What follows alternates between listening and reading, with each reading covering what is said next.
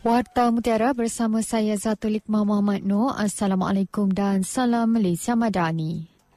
Majlis Bandaraya Pulau Pinang MBPP menarik balik larangan penjualan minuman beralkohol selama tiga hari sempena perayaan Taipu Sam. MBPP menerusi kenyataan berkata Esko Kerajaan Tempatan Perancangan Bandar dan Desa Negeri Jason Heng Mui Lee tidak melihat timbulnya keperluan larangan ini meliputi keseluruhan laluan perarakan Taipu Sam. Menurutnya ia mencukupi hanya dengan mengadakan larangan ini di Jalan Gottlieb dan jalan utama sahaja seperti amalan setiap tahun sempena sambutan tersebut.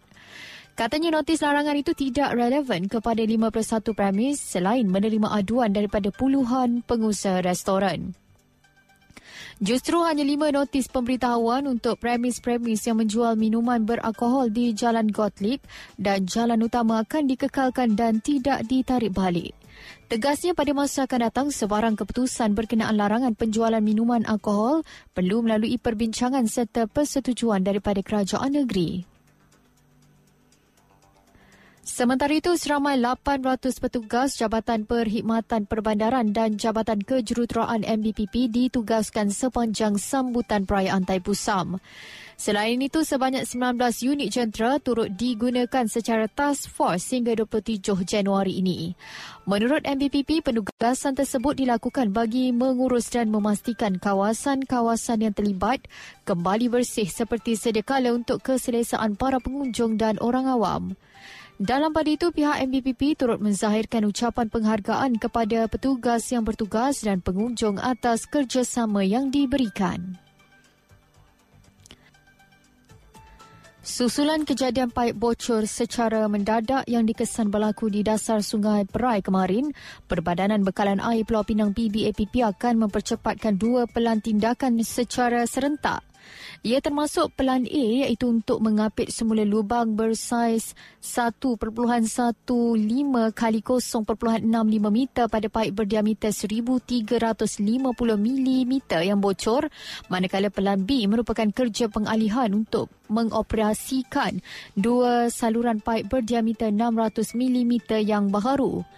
PBAPP menerusi kenyataannya berkata Plan A merupakan penyelesaian sementara bagi menunggu kerja-kerja persediaan untuk pengoperasian dua saluran paip 600 mm baru untuk menggantikan paip yang bocor siap. Manakala pelan B adalah untuk mempercepatkan kerja-kerja persediaan untuk pengoperasian dua saluran paip 600 mm baru untuk menggantikan saluran paip bawah permukaan air.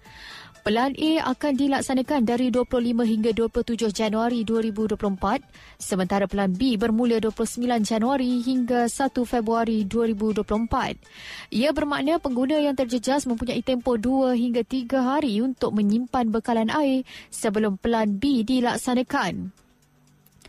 PBAPP juga akan menjadualkan gangguan bekalan air terancang untuk membolehkan kerja-kerja pengalihan saluran paip dilakukan.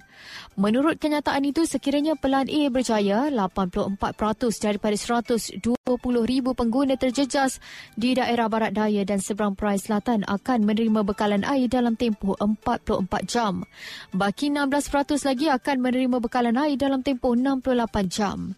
Tegas PBAPP setelah Plan B berjaya dilaksanakan, tiada lagi resiko kepada perkhidmatan bekalan air di Barat Daya dan seberang Perai Selatan.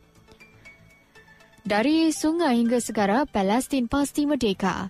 Sekian Warta Mutiara, berita disunting Zatulik Muhammad Noor. Assalamualaikum, salam perpaduan dan salam Malaysia Madani.